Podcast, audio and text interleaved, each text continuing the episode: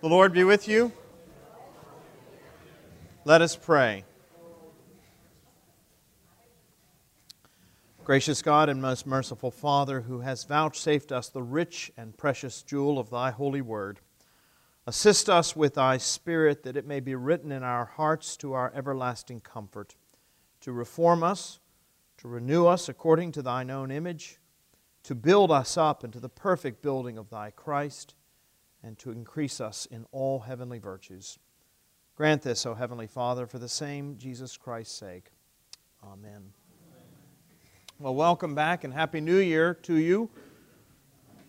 We are in Matthew chapter 16 today, and we are beginning at verse 21. So if you have your Bibles, you'll want to open up to chapter 16, verses 21, and we'll go ahead and read through the end of the chapter.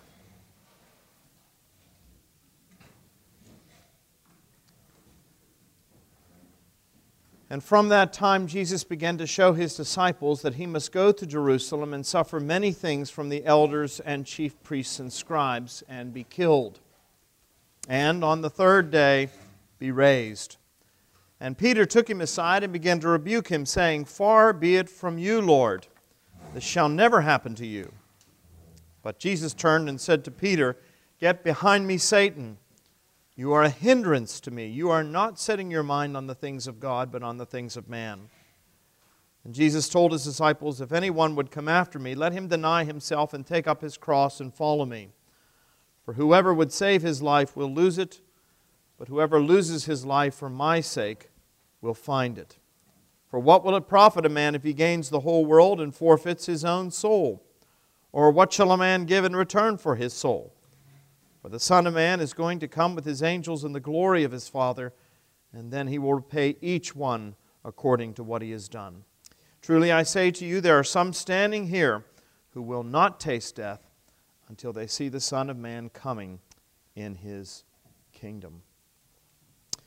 Uh, before the break, we took a look at the first part of this account, and that, of course, was Jesus leading his disciples up to the region of Caesarea Philippi which was the northernmost section of Palestine in the Lord's day, to the foothills of Mount Hermon.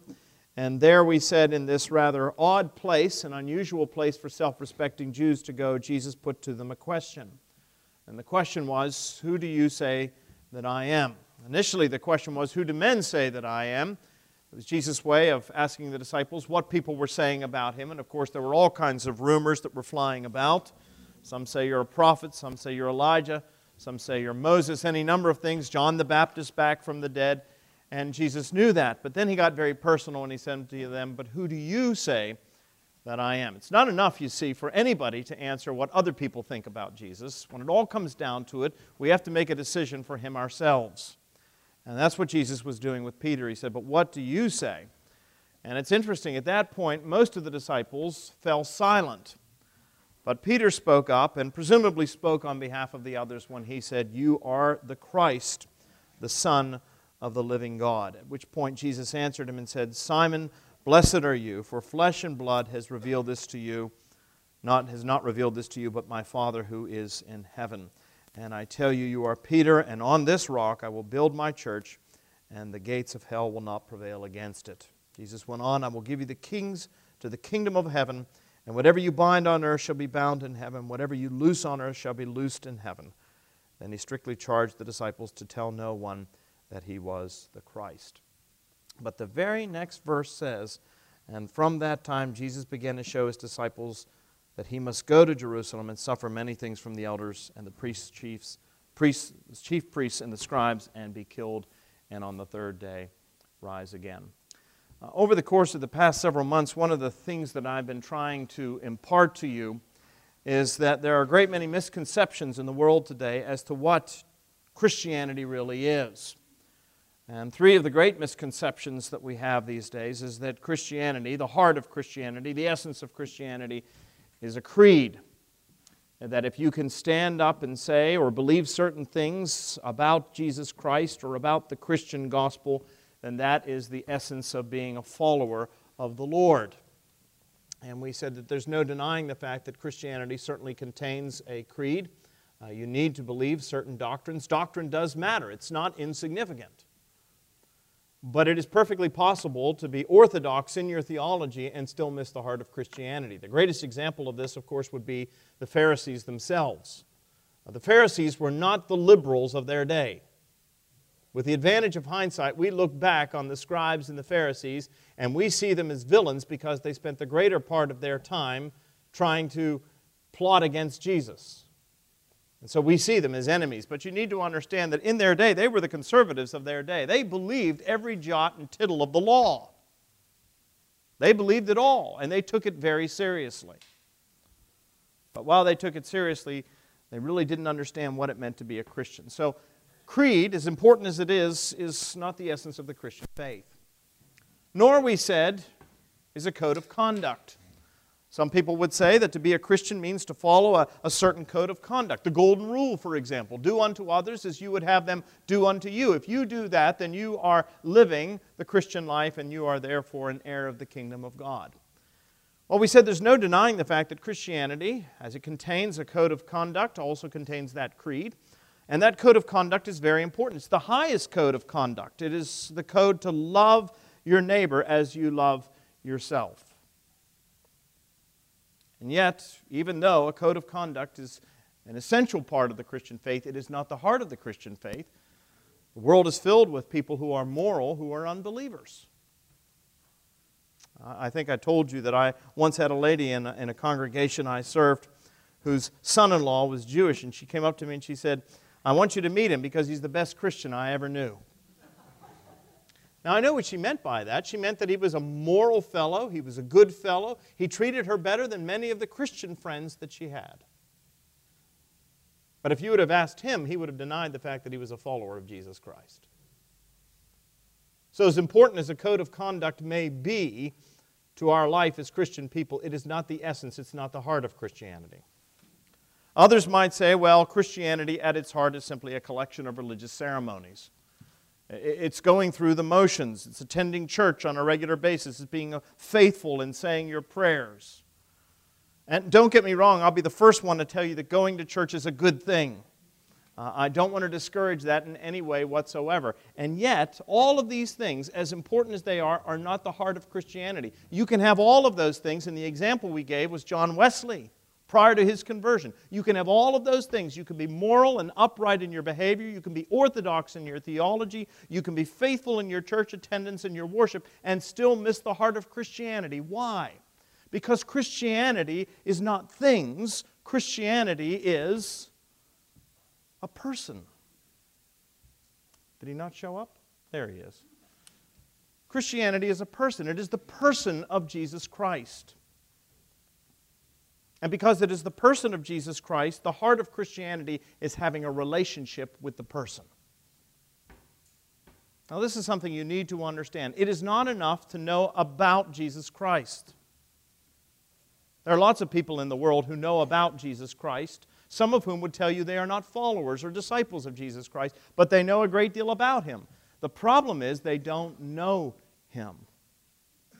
Jesus Christ didn't simply exist upon this earth 2,000 years ago. We believe as Christians that He died, He rose again, He ascended to the Father, and one day He's coming again in glory to judge the quick and the dead.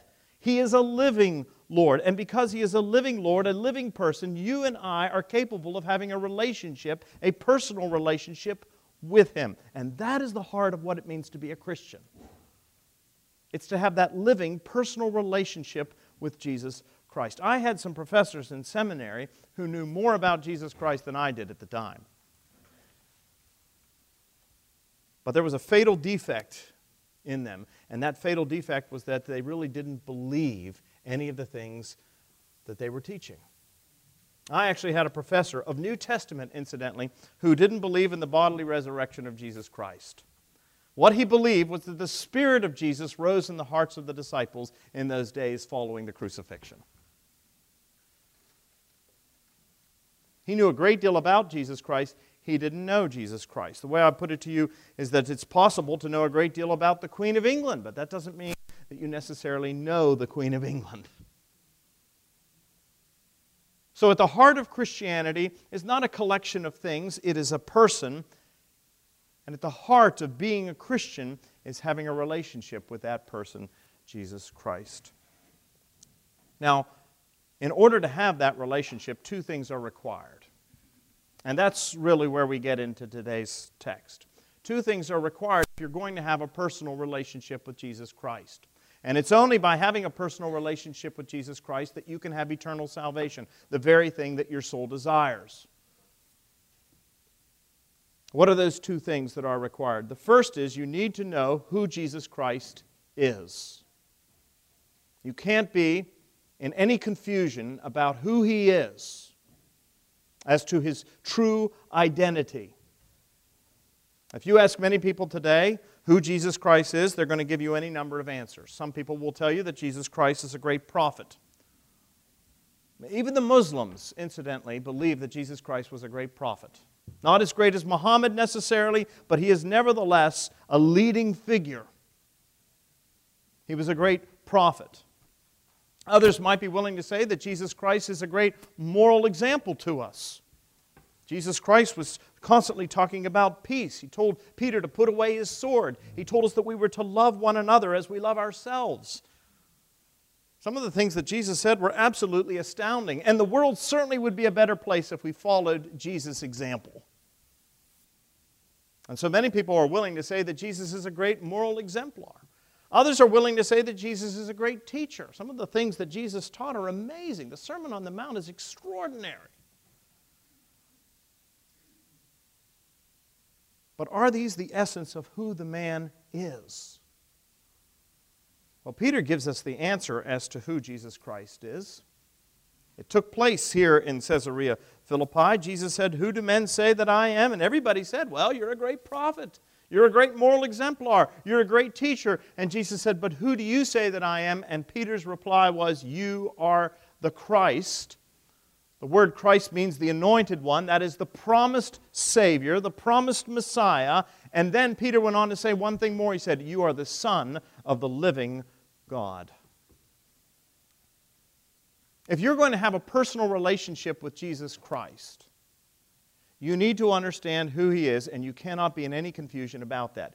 He is the Savior, your Savior, my Savior, the Savior of the world, and He is the Son of the living God. That is to say, He is co equal with the other persons of the Trinity, the Father and the Holy Spirit. That's who Jesus Christ is. No mere man. We've just finished celebrating Christmas. We need to understand. Sometimes, you know, when it comes to Christmas, you've all heard the expression familiarity breeds contempt. I don't know when it comes to Christmas that familiarity necessarily breeds contempt. I hope not. But sometimes I think it does breed apathy.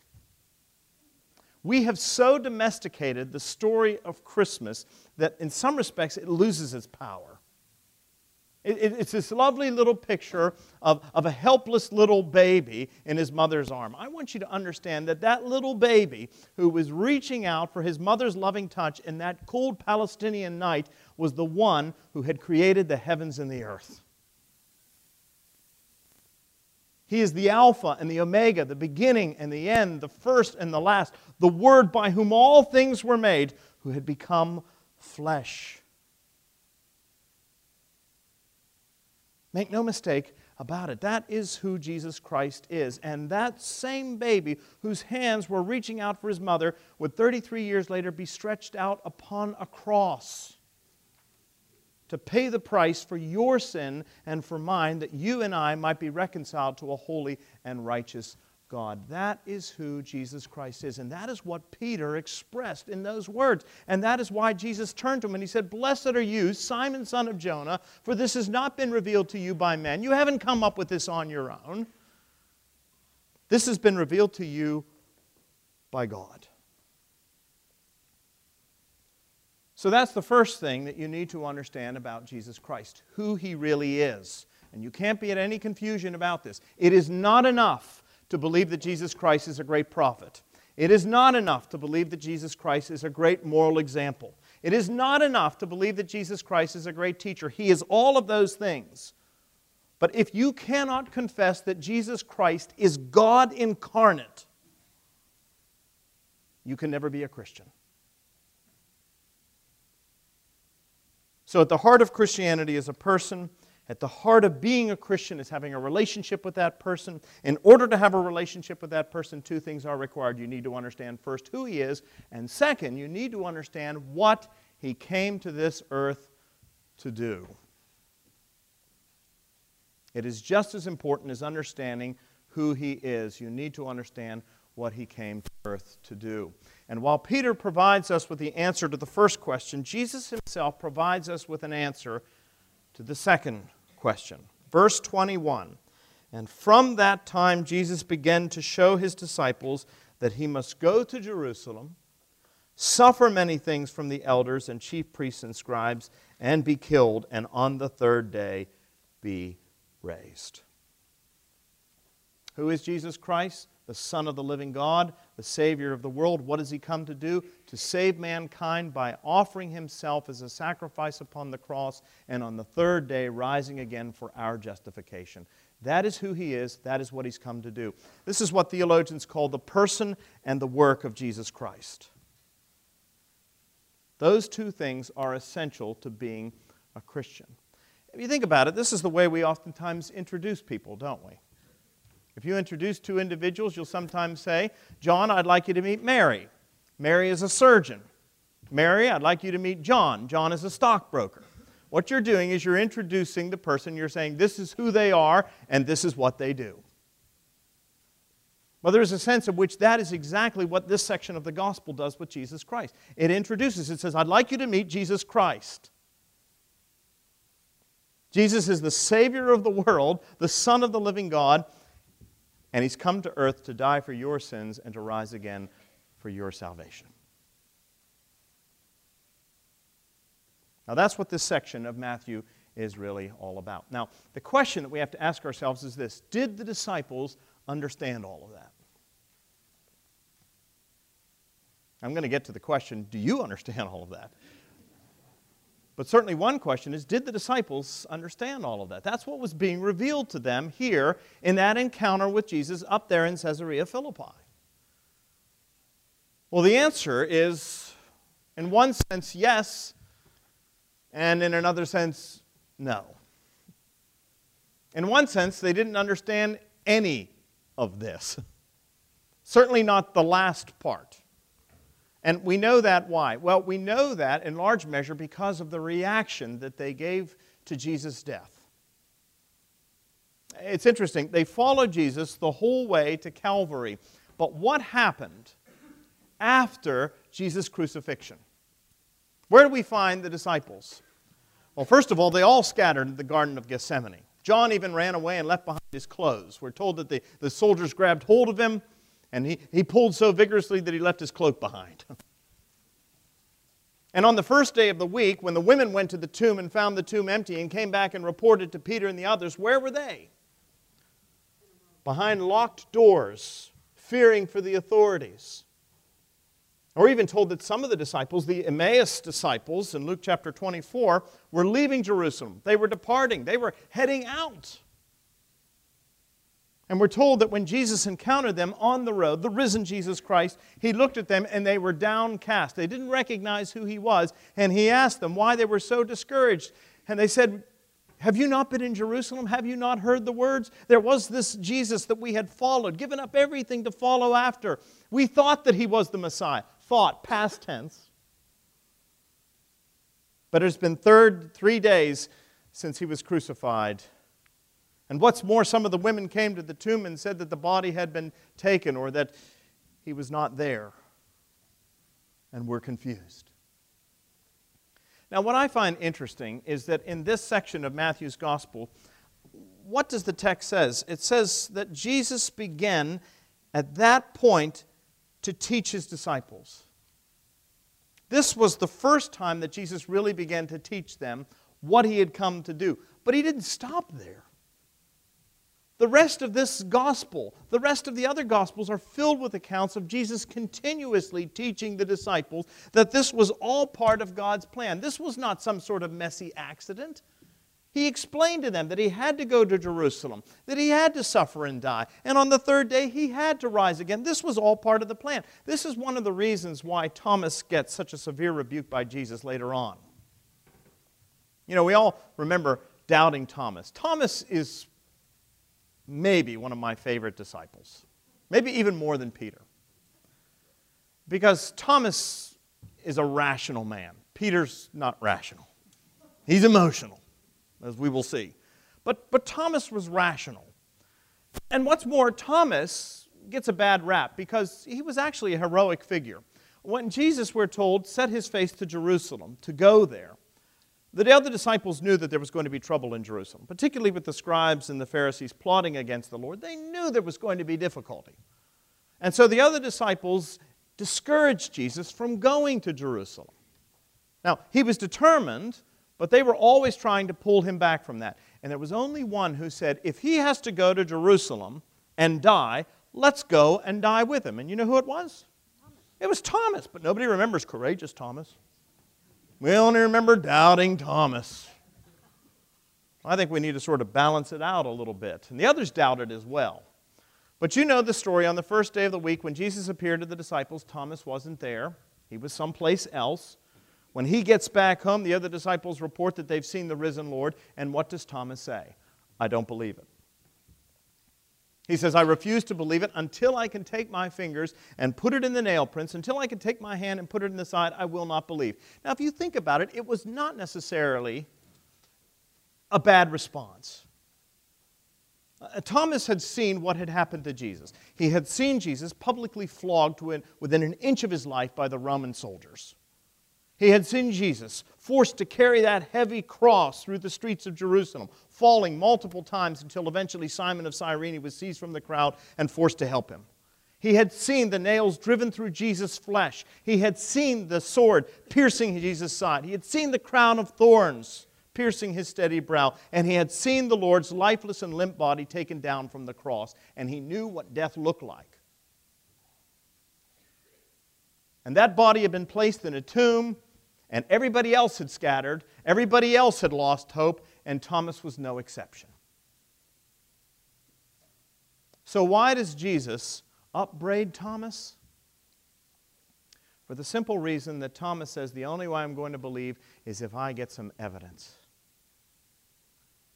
And Jesus, when he saw him, said to him, Thomas, blessed are you. You believe because you've seen, but blessed are those who've not seen and yet still believe. It wasn't that Thomas required evidence in order to believe. The problem was that Jesus, over the course of the previous three years, had provided ample evidence for them to believe. They had seen Jesus open the eyes of the blind, cleanse lepers, walk on the water, calm the seas, feed the 5,000 with five loaves of bread, two small fish. And all along he's saying, Now understand, this is who I am, but I want you to understand I've come to do something. I've come to go to Jerusalem, be betrayed at the hands of my own people, crucified, and on the third day I'll come back. If you had witnessed all that they had witnessed, wouldn't you believe? My goodness, on the third day, these men should have been waiting with great anticipation for Jesus to burst forth from the tomb. They should have been keeping vigil outside the tomb, and instead they had what? They had lost faith. They had lost faith. What a tragedy it was. That was the problem for poor Thomas. So, did they understand who Jesus was and what he'd come to do? Well, there's a sense in which no, they didn't understand at all. But in another sense, they understood all too well, didn't they? That's why Peter responded the way that he did when Jesus said that he was going to Jerusalem to be betrayed and crucified and raised again. What did Peter say to that? He says, God forbid. He took Jesus aside and he said, Let me tell you something. That's never going to happen to you. God forbid, that must never happen to you. See, there was a sense in which they didn't understand it all, and yet there was a sense in which they did understand it all. Well, how did Jesus respond to Peter's rebuke of him? Well, Peter received the rebuke himself. Verse 22. And Peter took him aside and began to rebuke him, saying, Far be it from you, Lord, this shall never happen to you. But Jesus turned and said to Peter, Get behind me, Satan. You are a hindrance to me, You are not setting your mind on the things of God, but on the things of man. How would you feel if I turned to you suddenly and said, Get behind me, you devil? How'd you feel about that? It make you feel pretty good? How many of you think when you read Jesus' words that that was a bit of a harsh reaction? I mean, Peter had a somewhat limited perspective on things. I mean, shouldn't the punishment fit the crime? Well, why does Jesus turn around and say to him, Get behind me, Satan? I mean, moments before, Peter had been what? Blessed. He'd, he'd received divine insight, and now, two seconds later, he's what? He's Satan, and he's a hindrance. Before, he's got divine insight, and he's the rock upon which Christ is going to build his church. Two seconds later, he's Satan and a hindrance. Now, I got to be honest with you. The human part of me looks at that and says, well, that's a rather severe rebuke on the part of Jesus. Perhaps he could have been a little kinder and gentler to poor Peter. Why does Jesus react to Peter in the way that he does?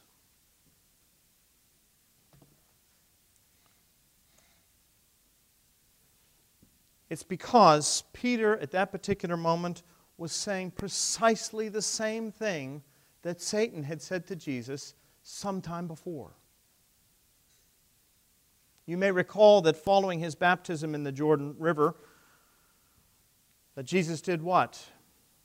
He went out into the wilderness where he was tempted for 40 days by the devil. Keep your finger there in Matthew chapter 16 and flip back to the beginning of this gospel, to Matthew chapter 4. And let's just take a look at the story again.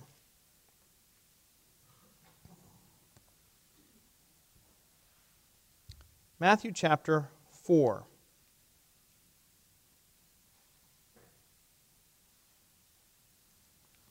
Then Jesus was led by the Spirit into the wilderness to be tempted by the devil.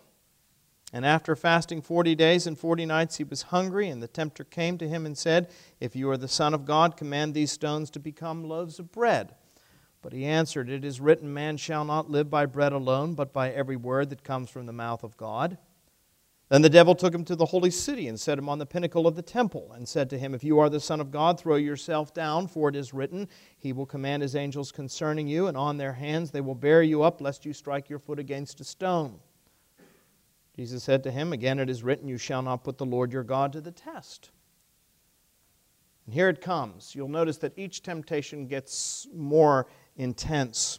And again, the devil took him up to a very high mountain and showed him all the kingdoms of the world and their glory. And he said to him, All these will I give to you if you will fall down and worship me. Then Jesus said to him, Begone, Satan, for it is written, You shall worship the Lord your God, and him only shall you serve. Then the devil left him, and behold, angels came and were ministering to him. What was the great temptation that Satan put before Jesus at the very end? It was to have all of the glory, all of the majesty, all of the kingdoms of the earth, everything that the world can offer without the cross. And that's what Peter was suggesting to Jesus. You're the Christ. You're the Messiah.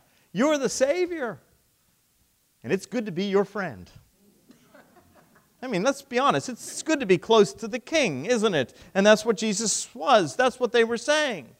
But when Jesus said, Well, let me tell you what it means to be the Messiah, the Savior, to be the king, it means that I've got to become a servant. I've got to be lifted up, but not on a throne.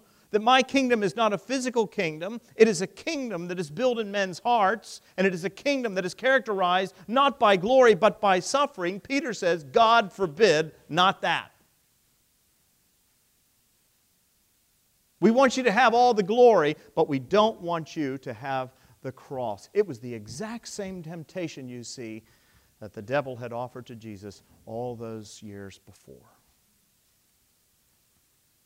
And that's why the Lord responds as he does. Let me tell you something. That is what Satan will always offer us.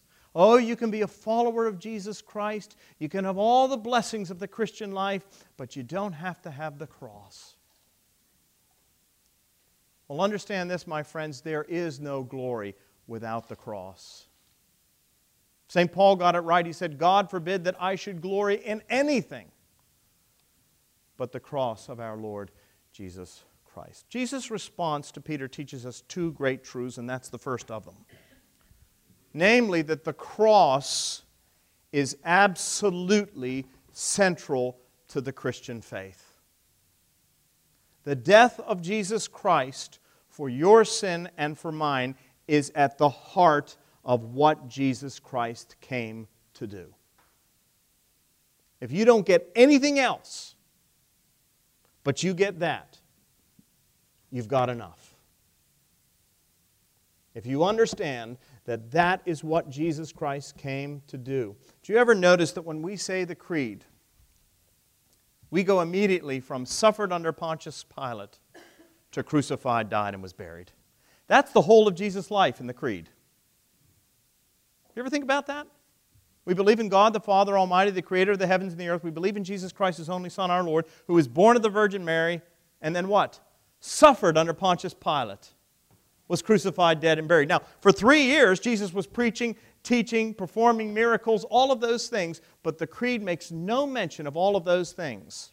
The creed goes from the moment of Jesus' birth to the moment of his trial before Pontius Pilate, his suffering, his death, and his resurrection. Now, does that mean that the authors of the Creed didn't know that Jesus had three years of a teaching ministry and a healing ministry? Of course they did. But they understood that all of those things were what?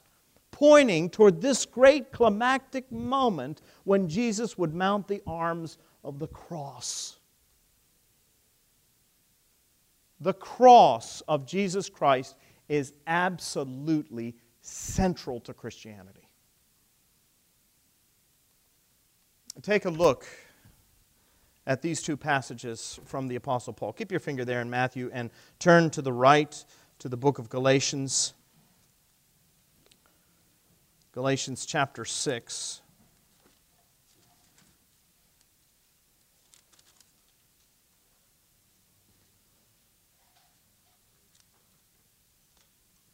Where Paul says this, but far be it from me to boast except in the cross of our Lord Jesus Christ, by which the world has been crucified to me, and I to the world. It's really interesting. If you look at Paul's life prior to his conversion, Paul boasted about a lot of things. Primarily, he boasted about his pedigree, he boasted about his family heritage, he boasted about the fact that he was of a particular tribe, the tribe of Benjamin. He posted about the fact that he had accomplished so many things, that he'd been a Pharisee, that he was a keeper of the law. After his conversion, what does he boast in? He boasts in one thing the cross of Jesus Christ. You know, so many times we view our lives like a ledger book. And on the left hand side, we list all of our assets. And on the right hand side, we list, list all of our liabilities. Now, those of you who've been in business, you know how this works. And if you're going to be in the black, you've got to make sure that you have what? More in the asset column than you do in the liability column. Isn't that the way it works? I don't have a lot of money, so it's not really a big issue for me, but you know how it works assets and liabilities. And sometimes when it comes to spiritual matters, that's the way we look at it. We think, well, I've got all of these assets going for me, and I've got a couple of liabilities over here because, after all, nobody's perfect. But when it's all done and God comes to judge, He's going to look at all the assets that I have, and He's going to look at all the liabilities I have, and the assets are going to outnumber the liabilities, and so I'm going to get in. That's what we think. Well, Paul says nobody had more in the asset column from a physical point of view than I did. He said, I was a Pharisee. I was of the most loyal tribe of the Jews. I was a pure blooded Jew. I'm not half blooded. My mother and father were both Jews. I was trained as a Pharisee. As far as legalism, righteousness was concerned, I was faultless before the law. He said, But having met Jesus Christ, I now consider all of these things as loss, as refuse, as garbage compared to the surpassing greatness of knowing Jesus Christ. He says, God forbid that I should boast in anything but what? What Jesus Christ did for me on the cross.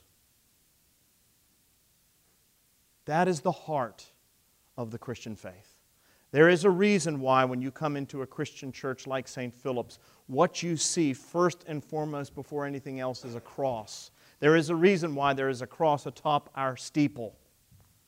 Understand, my friends, that in the first century, the cross was a symbol of suffering and death. It was a symbol of capital punishment. My goodness. If you were to take somebody from the first century and transport them 2,000 years into the future and allow them to view the Charleston skyline today in the year 2020, they would be appalled. We look at those church steeples and we say, This is the holy city. What a lovely thing. One of the few cities in America still that has a skyline dominated by church steeples. It's a lovely sight. But somebody in the first century would have been absolutely appalled because the cross was a symbol of suffering, pain, and death, the most degrading death imaginable. It would be like taking somebody today and transporting them 2,000 years in the history, and on the top of buildings, what they would see were lethal syringes and electric chairs. No kidding.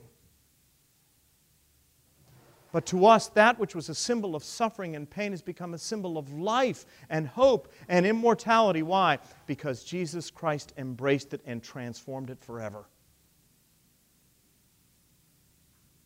And that's why the cross is at the very heart of the Christian faith. Paul in 1 Corinthians said, The message of the cross is foolishness to those who are perishing. But to those of us who are being saved, he says, it is the very power of God. Paul says two things. The cross is the power of God, so God forbid that I should boast in anything but the cross. Now, why do you suppose the cross is an offense to those who are perishing? You know, there are many people today who find the message of Jesus and his death upon the cross to be offensive. There are many people that don't like this. Let me tell you, one of the earliest forms of Christian graffiti. It was found in Rome in the first century, and it shows the figure of a man on a cross. The figure of a man on a cross with the words below it, Alexandros worships his God. So it was obviously a picture of the Christian crucifixion, because many people were crucified in the first century, but only one claimed to be a god. So it says Alexandros worships his God. It's the image of a man on a cross with the head of an ass. That's how the early opponents of Christianity viewed the death of Jesus Christ upon the cross. It was absolute foolishness. Now, why is the cross offensive? Two reasons. First, because of what the cross says about us. Jesus Christ came into this world to do what? To save sinners. And what the cross tells us is that you and I were so sinful, so far gone, that the only way that God could save us was to offer His very own son, and nobody likes to be taught that they are that bad off. How many of you have ever seen the John Wayne movie, Rooster Cogburn? I'm not talking about True Grit. That was the first movie in which he played this character. He reprised the role in a later movie with Katharine Hepburn called Rooster Cogburn. And in that, he plays this one eyed old Marshal who drinks too much, eats too much, and is kind of dirty and you know, doesn't bathe enough and all of this. And, and there's this wonderful give and take you know, between John Wayne, who's playing that figure, and Katharine Hepburn, who's playing this missionary, as only Katharine Hepburn can play it, reprising a role that she played in The African Queen. So she's this missionary, and he's this one eyed, old, you know, smelly marshal who drinks too much. And throughout the movie, there's this give and take, and she's constantly needling him. She's, she's telling him that he needs to clean up his act, that he needs to stop drinking, that he needs to start dieting, that he needs to do this, that, and the other thing. And finally, at one point, she recognizes that she's really gotten under his skin. He's, he's just given her the silent treatment. And finally, Katharine Hepburn turns to him and she says, Reuben, that's what she called him, Reuben, You don't like me, do you? And old Marshall Cogburn turns with that one eye and he looks at her and he goes, Sister, it ain't that I don't like you. It's just that no man likes to be told that he's high smelling and low down. yeah, there's truth in there, isn't there? Who likes to be told that they're high smelling and low down? That's what the cross does. The cross says that you and I, without exception, are sinners. And we're not just little sinners. We are such great sinners that Jesus Christ had to come and die the terrible, humiliating, degrading death of the cross in order to redeem us. As bad as you think you are, you're worse. That's what the cross says. And so we find the cross to be offensive because of what it says about us. We also find the cross offensive because of what it says about God that He cannot turn a blind eye to our sin. I mean, let's be honest. We, we live with imperfect people on a daily basis, don't we? And we sort of have to give over, get over that. We, we sort of have to look the other way. We have to forgive, and if we can, forget. And so we have a hard time understanding why God can't do the same. All right, we're not perfect people. Okay, we blow it, but why can't God just sort of turn a blind eye and, and, and forgive it all? And, and that's all there is to it. And what we don't understand is that the same God whose property is always to have mercy is also a God of justice. And let's be honest, we want justice. We want justice in the world. How many of you want to know that somebody like an Adolf Hitler or a Mussolini or a Stalin one day is not going to be called to account for all of the terrible crimes that he's perpetrated against innocent people? Everything within us cries out for justice, not for ourselves, but for other people. We want justice. Isn't that right?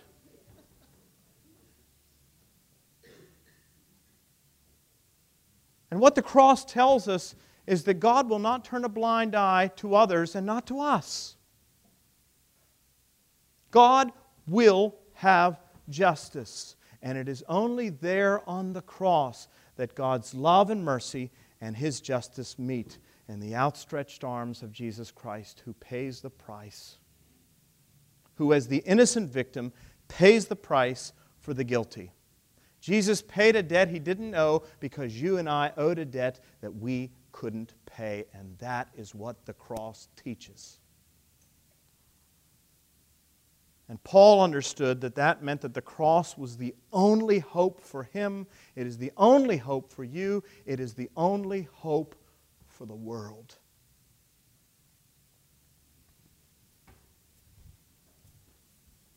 Bishop J.C. Ryle was the great Church of England Bishop of Liverpool, first Bishop of Liverpool in the late 19th, early 20th century. He was one of the great giants of the evangelical faith, and this is what he had to say about the subject of the cross. He said, On matters of church government and the form of worship, men may differ from us and yet reach heaven in safety. But on the matter of Christ's atoning death, the way of peace truth is only one. If we are wrong here, he said, we are ruined forever. Error on many points is only a skin disease. Error about Christ's atoning death is a disease of the heart. Here, let us take our stand. Let nothing move us from this ground. The sum of all our hopes must be that Christ has died for us. Give up that doctrine and we have no hope at all. Charles Haddon Spurgeon, who was a contemporary of J.C. Ryle and said that J.C. Ryle was the best man in the Church of England, Spurgeon was a Baptist, but also a great preacher, the prince of preachers in his day, Charles Haddon Spurgeon had this to say. He said, The atonement, that is Christ's death on our behalf, is the brain and spinal cord of Christianity. Take away the cleansing blood, and what is left to the guilty? Deny the substitutionary work of Jesus, and you have denied all that is precious in the New Testament. Never, never let us endure one wavering, doubtful thought about this all important truth. The chief aim of the enemy's assaults is to get rid of Christ, to get rid of his suffering in the place of men. Some may say they can embrace the rest of the gospel. But what rest is there? What is there left? A bloodless, Christless gospel is fit neither for the land nor for the dunghill. It neither honors God nor converts men. Paul summed it up a little simpler by simply saying, God forbid that I should glory save in the cross of our Lord Jesus Christ. That's the first thing that this reaction that Jesus gives to Peter teaches us. It teaches us that the cross, my friends, is at the heart of the Christian faith. And we give it up, and we give up everything that is precious. We give up all hope of salvation. So cling to it, hold fast to it, and glory in it. Here's the second thing, however, Jesus' rebuke of Peter teaches us that it is perfectly possible to be right one moment and to be wrong the next. In the case of Peter, to be terribly wrong the next. I've always said that Peter is the man who passes the course but still passes the test but still flunks the course. On the one hand, he got it right. Jesus was the Christ, the Son of the living God, and this had come to him not by men, but by the Father in heaven. But on the other hand, Peter was dead wrong when he tried to discourage Jesus or prevent Jesus from going to the cross. But here's the thing that's really remarkable about Peter. Even though Peter was wrong one moment, when he'd been right just a moment before, Peter nevertheless had a teachable spirit. That is to say, he was willing to learn from his mistakes. The real question is are we? Do we have teachable spirits? All right, Peter didn't understand everything. He, he wanted the glory without the cross, but Peter eventually came to understand how important and how necessary the cross was. It's interesting, the very one who wanted to prevent Jesus from going to the cross on the day of Pentecost stood up and proclaimed Jesus Christ and Him crucified. And for the rest of his life, Peter's whole ministry involved making Jesus a public figure crucified, a public placarding of Christ for the rest of his life. Peter learned from that rebuke. I can't tell you, one of the most important features of a true Christian heart is a teachable spirit. Uh, having been a rector for many years now in three different places, I, have had to work with a lot of assistants. And for the most part, uh, my young assistants have always been really remarkable people. But every now and then, you get one who thinks that he knows better than the rector. Every now and then he does. But it's few and far between, I can assure you. And one of the things you recognize as a rector is that it is your responsibility to train these young people up in the way that they should go. Uh, let me tell you something. I remember being a young assistant, fresh out of seminary, wet behind the ears, and thinking that I knew so much better than the rector. So the bishop decided to give me a chance. And he took me out of one church and he threw me into another as a rector at the age of 26. Well, we survived. I wouldn't say we thrived, but we survived. And by the end of it, I had come to the realization that I needed to be a little more humble than I was. And I prayed to the Lord that the opportunity ever arose for me to have another chance at being an assistant where I could learn and have a teachable spirit, I would jump at the opportunity. And that opportunity came for me one day. I got a call from the rector down at St. Helena's in Beaufort, and he said, I don't even know why I'm calling you.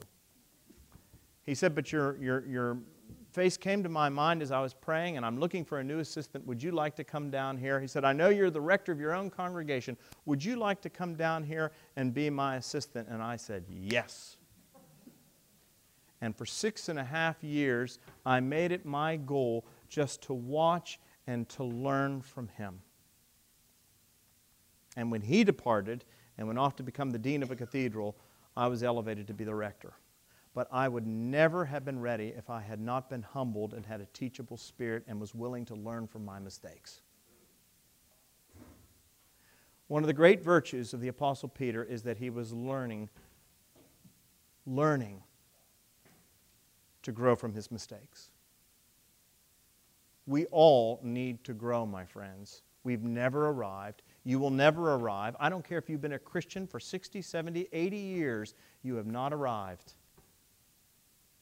You're never going to be glorified until you pass the threshold of this life into the next.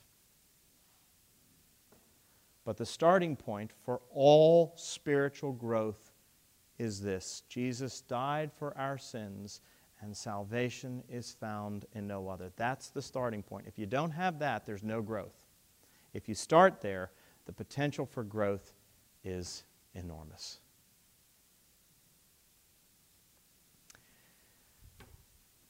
Now, we could stop right there, we've only got three minutes left.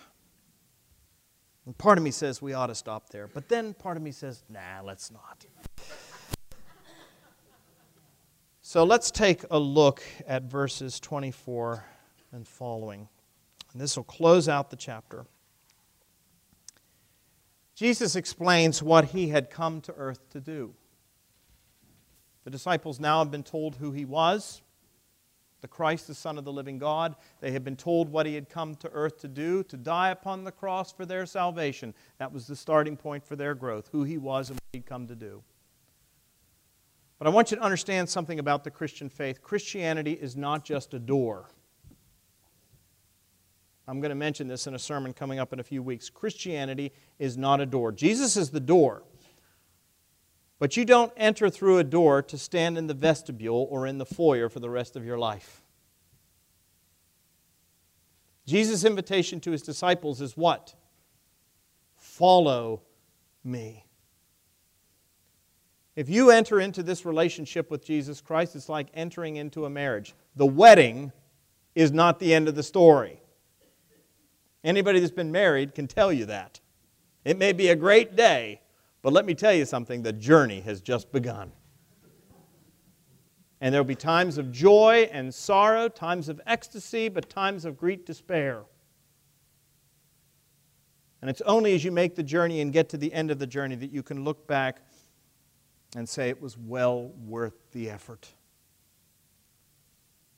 And that's what Jesus explains to the disciples in verses 24 and following. He explains that yes, he had come to earth to bear the cross, but cross bearing was not just for him, it's for you, and it's for me as well. Then Jesus told his disciples, If anyone would come after me, let him deny himself and take up his cross and follow me. For whoever would save his life will lose it but whoever loses his life for my sake will find it. For what will it profit a man if he gains the whole world and forfeits his own soul? Or what shall a man give in return for his soul? For the Son of Man is going to come with his angels in the glory of his Father, and then he will repay each person according to what he has done. Truly I say to you, there are some standing here who will not taste death until they see the Son of Man coming in his kingdom. Anyone who would be my disciple must do what? Deny himself take up his cross, and follow. Follow for how long? To your life's end. You know, when we think about crosses, you're going to hear some of this again in a sermon in a couple weeks, I'm sorry, but it bears repeating. And by that point, you may have forgotten what I said anyway. when we think about cross bearing today, we tend to think of cross bearing in terms of afflictions, don't we? I got a difficult spouse. He's just a cross I have to bear. Isn't that the way we think of it? I want you to understand the way Jesus presents cross bearing here it is not an affliction. It is not something that is thrust upon you. Jesus said, if you would be my disciple, you have to, first of all, deny yourself, which is a very hard thing to do. Because most of us are concerned with self fulfillment, not self denial. The second thing we have to do is take up our cross. Afflictions may be thrust upon us. A cross is something that you either willingly take up or willingly lay down. And the third thing you have to do is what? Follow after Him. Holding fast to Him the whole way to your life's and journey's end. Now, you say, what's the motivation for doing that? Well, Jesus gives us two motivations here. He says, For whoever would seek to save his life will lose it, but whoever loses his life for my sake will what? Find it. It's in following, it's in denying yourself, taking up your cross, and following me that you save your soul. And the second thing is this you will receive in glory rewards. There may be a cross in this life, but in the life to come, which is eternal, there will be a crown. So God forbid that any of us should glory save in the cross of our Lord Jesus Christ. Let's pray. Father, we give you thanks and praise for this section of Matthew's gospel, so rich, so full. If we understand the message of this section, if we understand who Jesus is, what he came to do, and if we are willing to deny ourselves, take up our cross, and follow after him, then we will be true disciples. And even though things may not always be easy for us, because the cross is an invitation to come and die, we know that for you the cross is the gate, the portal to a new and resurrected life of glory. So grant us the courage, Lord, to glory in the cross of Jesus Christ and having committed ourselves to Him, take up our own cross and follow hard after Him all the way to the journey's end. That we may hear on that last day, Well done, good and faithful servant. For it's in Jesus' name we pray. Amen.